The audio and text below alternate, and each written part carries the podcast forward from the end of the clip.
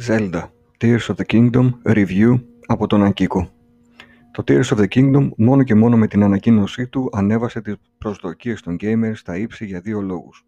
Πρώτον είναι ένα Zelda, ένα brand name που η Nintendo έχει αποδείξει ότι το σέβεται και δεύτερον είναι sequel του Breath of the Wild, ένα παιχνίδι που έθεσε νέα πρότυπα στον σχεδιασμό των open world παιχνιδιών. Οι προσδοκίες μου ανέβηκαν παραπάνω από την έξυπνη διαφημιστική καμπάνια του παιχνιδιού που παρουσίαζε τους βασικούς μηχανισμούς σε ένα χορταστικό λιγόλεπτο βίντεο. Για αυτούς τους λόγους, η Day One αγορά ήταν μονόδρομος.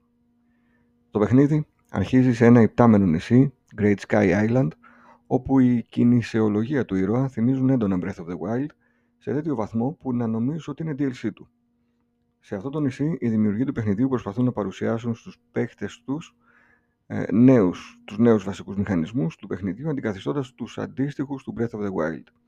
Το Ultra Hand που μπορεί να σηκώνει και να συγχωνεύει αντικείμενα μεταξύ τους, το Fuse που μπορείς να ενώσεις τα όπλα σου με αντικείμενα του περιβάλλοντος προσδίδοντάς τους νέες δυνατότητες, το Ascent όπου μπορείς να περάσεις πάνω από οριζόντιες επιφάνειες κάνοντας την εξερεύνηση πιο γρήγορη και ουσιαστική και το Recall όπου μπορείς να γυρίσεις το χρόνο πίσω για συγκεκριμένο αντικείμενο που έχεις επιλέξει.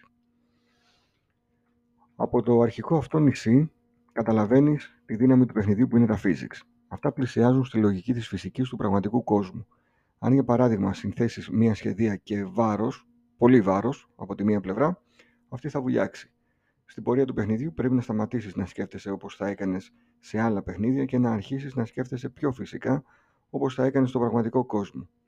Αν υπάρχει ένα ψηλό σημείο που δεν μπορείς να σκαρφαλώσεις γιατί γλιστράει, που δεν μπορείς να φτάσεις, δεν χρειάζεται να σκεφτείς τον ένα και μοναδικό τρόπο που έχουν σχεδιάσει οι developers του παιχνιδιού. Παραδείγματος χάρη να βρεις μια κρυμμένη σκάλα, να τη βάλεις στο μοναδικό σημείο που σου επιτρέπει το παιχνίδι για να ανέβεις. Αντιθέτως, μπορείς να κόψεις ένα κορμό δέντρου και μέσω του Ultra Hand να δημιουργήσεις μια πλατφόρμα στο σημείο που θέλεις και να ανέβεις στο επιθυμητό ύψος ή να φτιάξεις ένα αερόστατο ή να συνθέσεις την ασπίδα σου με ένα πύραυλο και να ανέβεις ψηλά.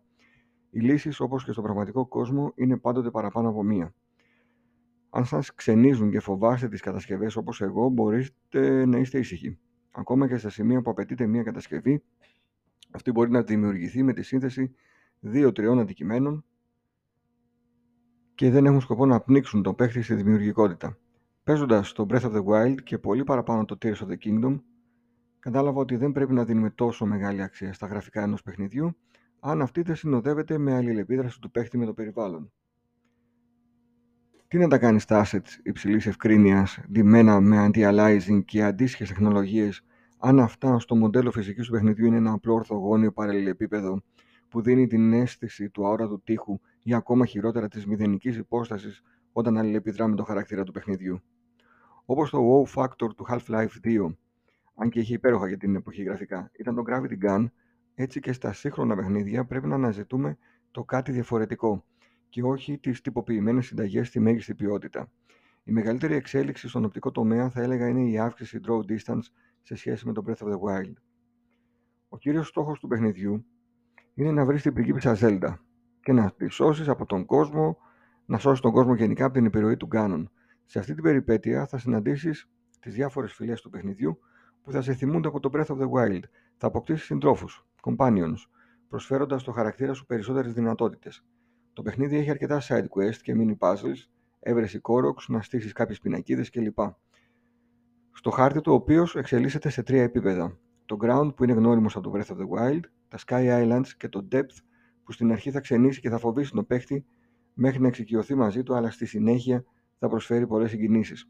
Τα shrines, μικρά ανεξάρτητα puzzle ή αποστολές που γνωρίσαμε στο Breath of the Wild υπάρχουν και εδώ.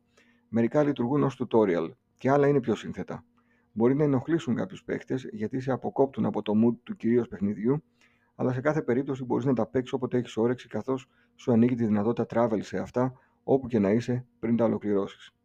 Το παιχνίδι έχει μία μορφή dungeon, τα temple. Αρχικά πρέπει να βρεις τρόπο να φτάσεις σε αυτά. Έπειτα να ενεργοποιήσεις κάποια πράγματα σε διάφορα σημεία και έπειτα να νικήσεις τον boss του temple. Μια μορφή επαναληψιμότητας στη δομή τους που υπάρχει σε κάθε Zelda και δίνει ταυτότητα στο παιχνίδι, υπάρχει και εδώ. Εκτός από κάποιες εξαιρέσεις, τα Divine Beasts του Breath of the Wild μου φάνηκαν πιο εντυπωσιακά και πιο καλά υλοποιημένα. Το σύστημα μάχης του παιχνιδιού είναι εξελιγμένο σε σύγκριση με τον αρχικό τίτλο, διατηρεί το πάρη και το flurry rush, Εκτός από το Master Sword, τα υπόλοιπα όλα όπλα χαλάνε. Η μεγάλη διαφορά είναι στο Fuse System και στις ρομποτικές κατασκευές. Όλα αυτά δίνουν τη δυνατότητα στον παίχτη να προσεγγίσει τον εχθρό με διάφορους τρόπους. Stealth τρόπο, με κατασκευές ή με ένα απλό σπαθί. Με εξαίρεση το τελικό boss, τα υπόλοιπα υποχρεωτικά bosses του παιχνιδιού είναι αρκετά απλά με χαμηλή πρόκληση. Βέβαια, ο παίκτης που ζητά την πρόκληση μπορεί να την αναζητήσει στα προαιρετικά bosses. Οι developers δεν θέλανε να κάνουν το παιχνίδι δύσκολο στη λογική των Souls, το οποίο θεωρώ λάθος, καθώς με αυτή την επιλογή σου δίνεται η δυνατότητα να φτάσεις στο τελικό boss χωρίς να εκπαιδευτεί το πάρι και το flurry rush και αναμενόμενα ο μέσος παίχτη θα τα βρει σκούρα. Η μουσική του παιχνιδιού και η ήχη του περιβάλλοντος είναι σε υψηλά επίπεδα. Υπέροχη background μουσική ανάλογα με την περιοχή και τη δράση. Θα ήθελα φωνητικά σε όλους τους διαλόγους του παιχνιδιού και όχι μόνο σε σημαντικές σκηνές και τα cutscenes. Τελειώνοντας, θα ήθελα να βαθμολογήσω το παιχνίδι. Η απόφασή μου με προβλημάτισε. Αρχικά, αν έπρεπε να πάρει μεγαλύτερη βαθμολογία από το Breath of the Wild, έχοντας και ως κριτήριο την υποδομή που υπήρχε τότε στο gaming όταν κυκλοφόρησε το κάθε παιχνίδι. Το Tears of the Kingdom κάνει το Breath of the Wild να μοιάζει με demo του. Αν εξαιρέσεις τα Divine Beasts, που όπως είπα τα προτιμούσα σε σύγκριση με τα Temples, το Tears of the Kingdom δεν έχει μόνο βελτιωθεί στα περισσότερα σημεία από τον αρχικό τίτλο του, αλλά θέτει και αυτό νέα standards στα puzzle action adventure παιχνίδια. Crafting system που δεν γίνεται μέσω ενός βαρετού μενού, καλύτερη και πιο ουσιαστική εξερεύνηση, σύστημα μάχης και κυρίως τα physics που δένουν απόλυτα με το περιβάλλον του παιχνιδιού.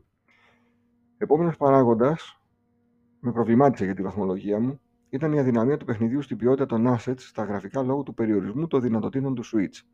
Η απάντηση είναι απλή. Το παιχνίδι αξίζει το γενικό 10 γιατί σε άλλα σημεία, physics, gameplay, εξερεύνηση, ξεπερνά παιχνίδια που έχουν βγει πρόσφατα και στις βαθμολογίες έχουν ακουμπήσει το μέγιστο. Παρ' όλα αυτά, μετά από 95 ώρες παιχνιδιού του βάζω 9,9 γιατί μου έλειψε η δυνατότητα υποστήριξης co-op. Μπορεί σε άλλες κονσόλες να είναι ανούσια, αλλά στα παιχνίδια της Nintendo που τα περισσότερα υποστηρίζουν τη δυνατότητα, όχι. Είναι το κυριότερο upcoming feature που θα ήθελα να προσθεθεί για το τρίτο μέρος της σειράς, όταν και αν υπάρξει.